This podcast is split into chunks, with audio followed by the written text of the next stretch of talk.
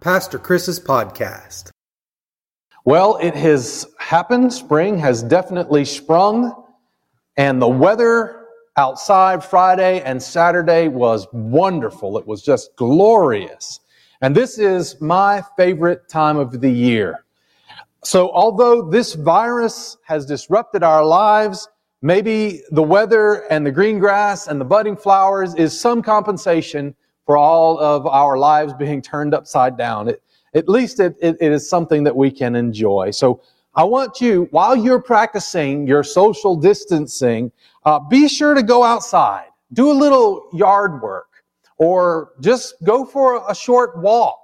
Or if, if not that, just sit on your front porch and enjoy the beautiful spring weather. Uh, sunshine will do you good. Say sunshine is, it gives you vitamin D, which is good for your immune system, and it's also good for your emotional health. So uh, be sure that you soak up some of that if you can. And while you are watching the world spring to life and grow all around you, think about what Jesus said. He told us exactly who he is. He, t- he explained his character by using illustrations. And we've been looking at these illustrations through this series. He, he was using the proper name of God where God said to Moses, I am. God told Moses his name.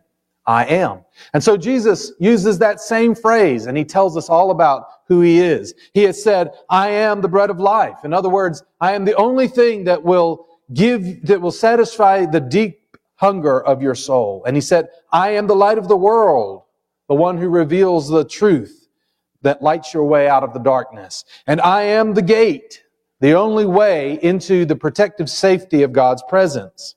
And he said, I am the good shepherd the one who knows you by name and protects you. I will even lay down my life in order to protect you. And today we're going to look at Jesus' fifth I am statement from John chapter 15 and verses 1 through 17. Jesus said, I am the true vine. So let's read that together. John 15 verses 1 through 17. I am the true grapevine and my father is the gardener. He cuts off every branch of mine that doesn't produce fruit, and he prunes the branches that do bear fruit so that they will produce even more.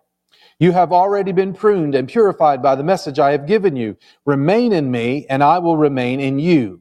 For a branch cannot produce fruit if it is severed from the vine, and you cannot be fruitful unless you remain in me. Yes, I am the vine, you are the branches. Those who remain in me and I in them will produce much fruit. For apart from me, you can do nothing. Anyone who does not remain in me is thrown away like a useless branch and withers. Such branches are gathered into a pile to be burned. But if you remain in me and my words remain in you, you may ask for anything you want and it will be granted. When you produce much fruit, you are my true disciples. This brings great glory to my Father. I have loved you even as the Father has loved me. Remain in my love. When you, re- when you obey my commandments, you remain in my love. Just as my, just as I obey my Father's commandments and remain in his love. I have told you these things so that you will be filled with joy. Yes, your joy will overflow. This is my commandment. Love each other in the same way I have loved you. There is no greater love than to lay down one's life for one's friends. You are my friends if you do what I command.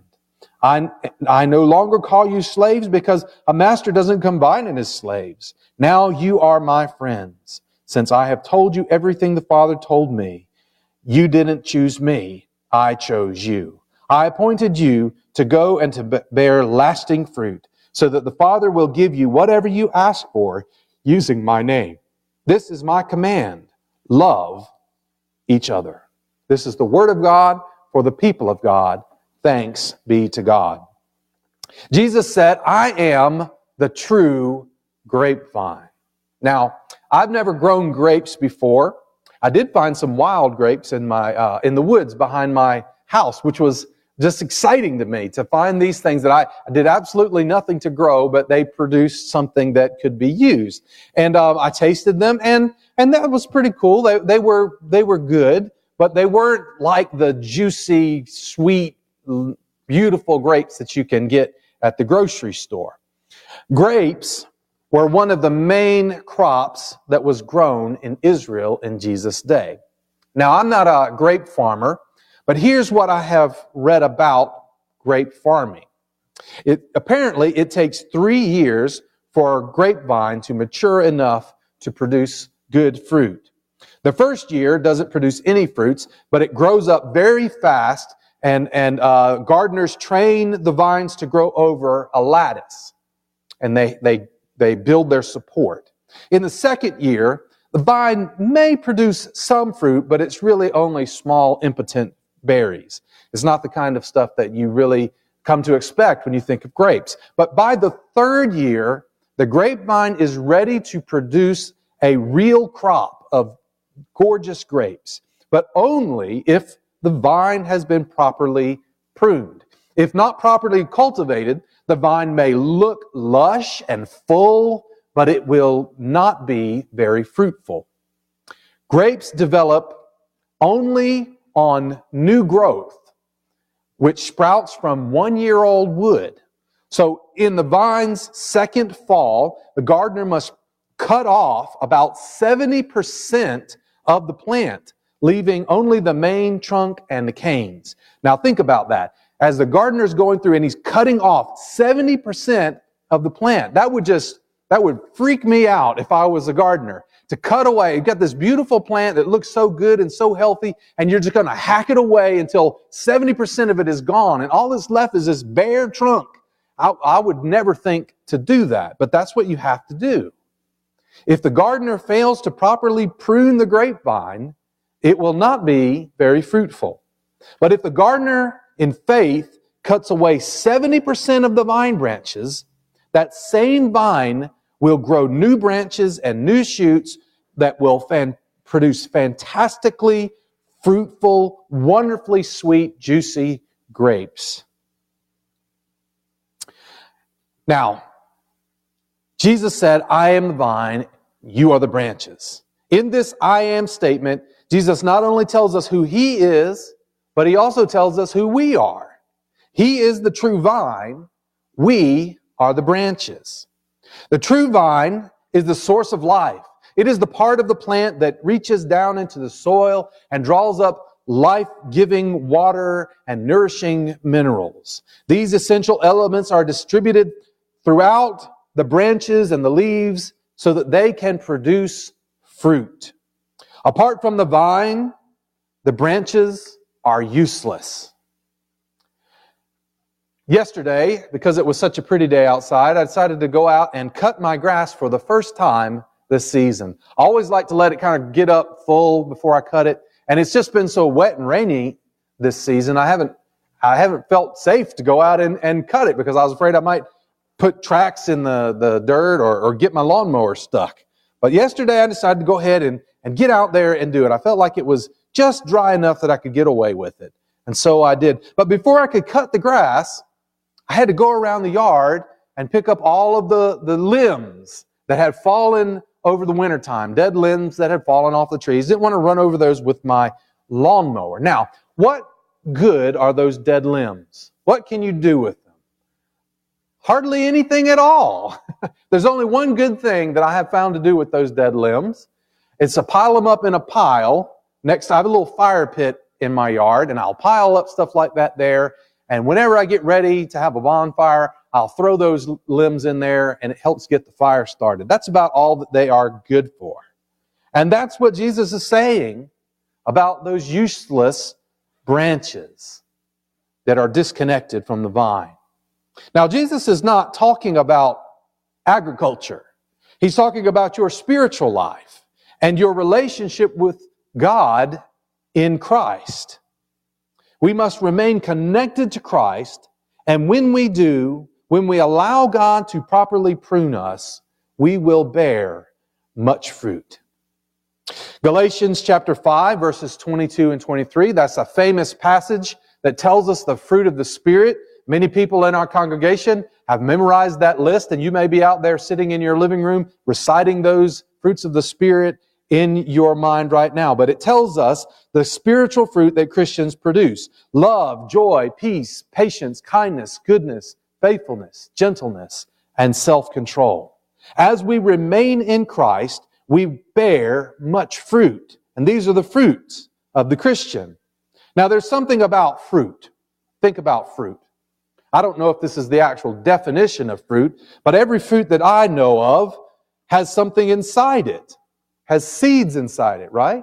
And there's something else about fruit. You know, you think about those grapes on the grapevine. Does the vine, does the grapevine consume the grapes? No, it doesn't. The vine doesn't eat the grapes. The juiciness and the sweetness of the grapes is not for the vine, right? The sweet, juicy grapes are for others. Maybe it's for the birds that come by and pluck off the grapes and enjoy the grapes. Or maybe it's for other animals like deer that might come up. Now, if you're a gardener, you would want to protect your grapes from those animals and, and just enjoy them yourself. So maybe the grapes are for the gardener to enjoy that sweet, juicy fruit. But every grape and every fruit that I know of and I think of has seeds in it.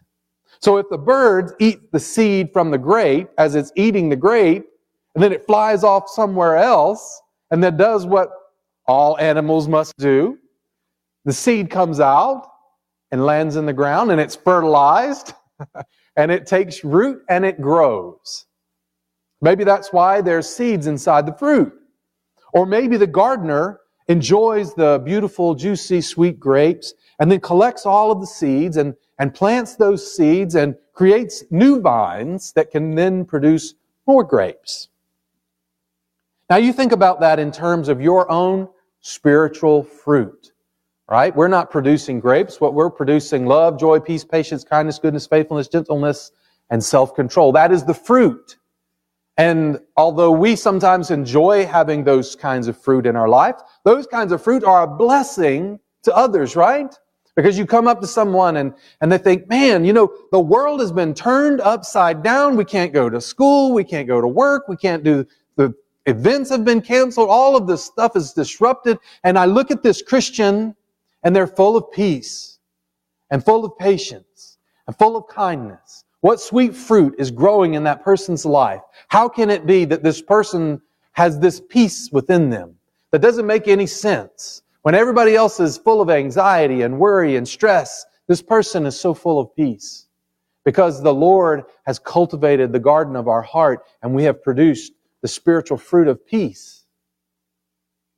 And that person sees that sweet, juicy fruit and it's so, and they get to enjoy it as we love them or as we share joy with them or whatever fruit we offer to them. It is a blessing to them. But inside of every fruit is a seed, right? The seed of the gospel. Because this person says, what is it about this person that makes them so full of love and so full of kindness and self-control?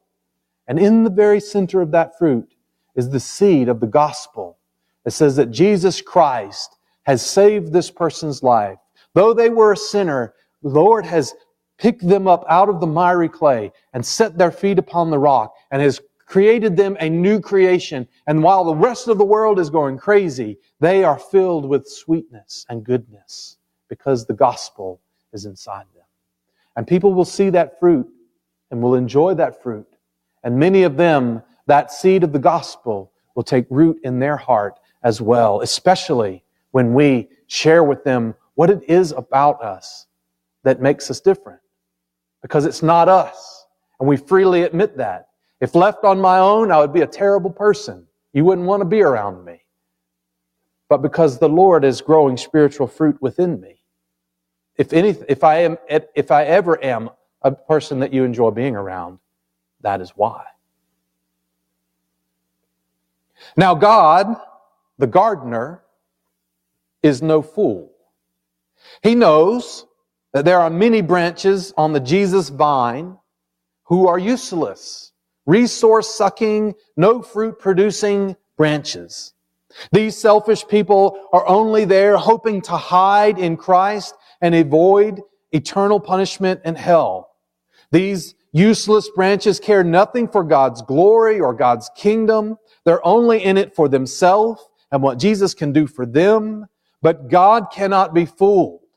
The great gardener of our souls knows how to tell a useless resource sucking branch from those branches that have real potential for producing fruit. And God cuts away those branches who will never produce fruit and he gathers them up into a bundle and he throws them into the fire because that's all they're ever good. Now, I'm so thankful that the God we serve is a patient and merciful God. He has certainly been patient and merciful for me. You see, I gave my life to Christ when I was only eight years old. I was in children's church at Pine Forest Baptist Church, and I gave my life to Christ. And, it, and I'll be honest with you, it was a very selfish decision that I made.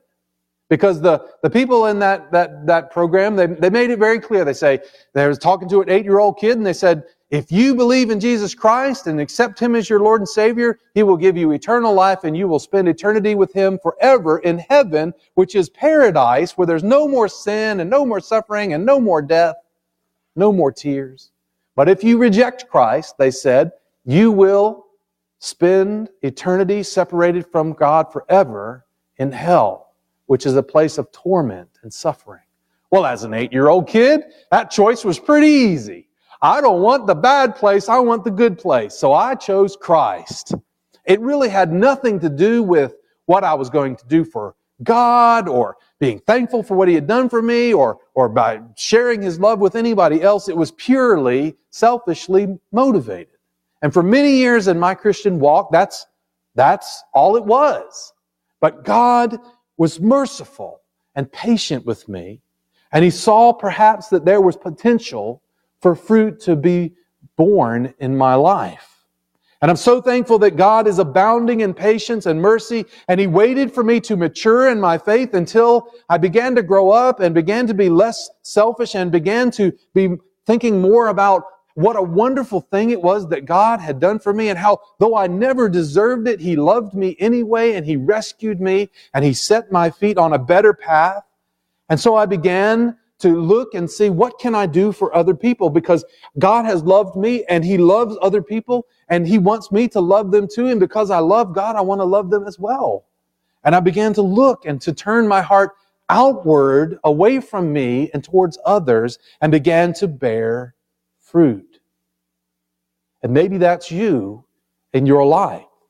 But how long must God wait on you before you stop being a branch that is only ever sucking resources from the vine, but never producing fruit for the kingdom. Because God is merciful and He is patient, but the great gardener of our heart will not wait forever. And even those who remain in Christ, who truly are good branches, who truly do desire to bear fruit, there is a kind of pruning that must take place. There are many things in our lives that must be cut away.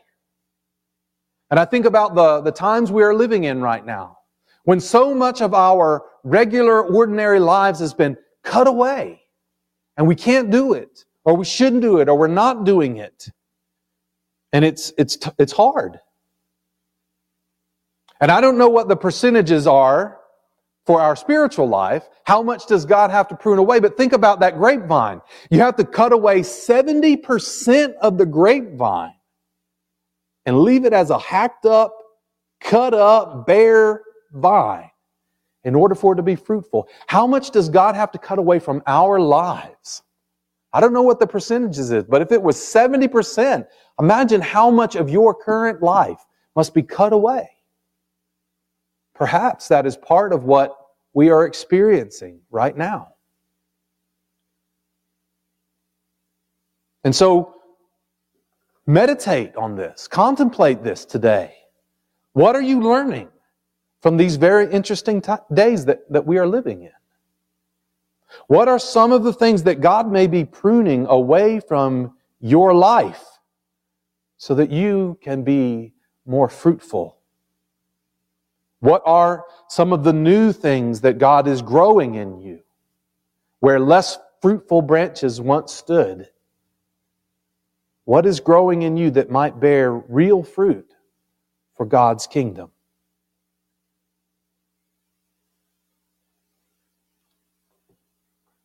Jesus said, I am the true vine if you remain in me, you will bear much fruit. Apart from Jesus, you can do nothing but wither and die. You will be discarded in the, the trash heap to be burned up later. But the good news is you can choose to be something better. Through the gracious power of the Holy Spirit, God allows you to decide. Will you choose to remain disconnected from Christ, chasing after your own selfish desires? These are useless. They lead to nothing. They only suck your life away until you are dried up and a withered branch lying on the ground broken that's good only for the fire? Or will you instead try to hide among the other Christian branches that are around you, trying just to, to look like a Christian and act like a Christian, but not really producing any fruit for God? Just hoping that you will go unnoticed by the master carpenter. Let me assure you, nothing escapes the master gardener's discerning eye. He knows and he will cut away any useless branch so that it can, so that he can make room for new branches to grow that will bear much fruit.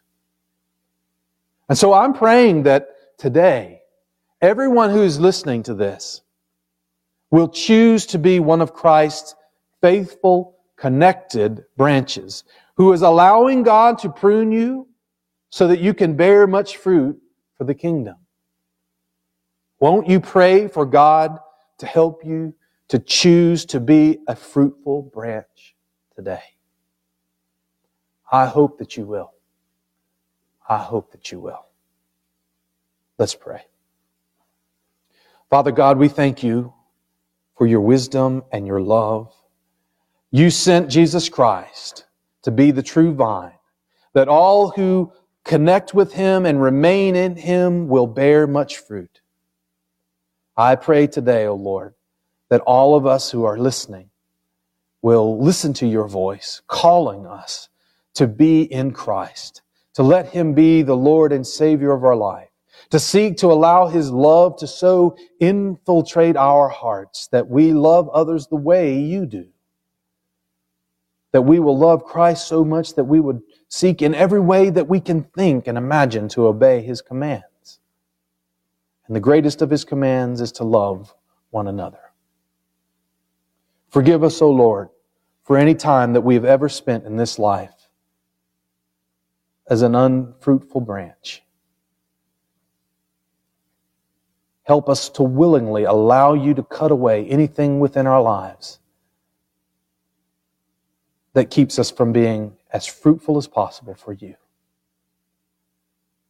And help us to remain in Christ always. For it's in His name that we pray. Amen.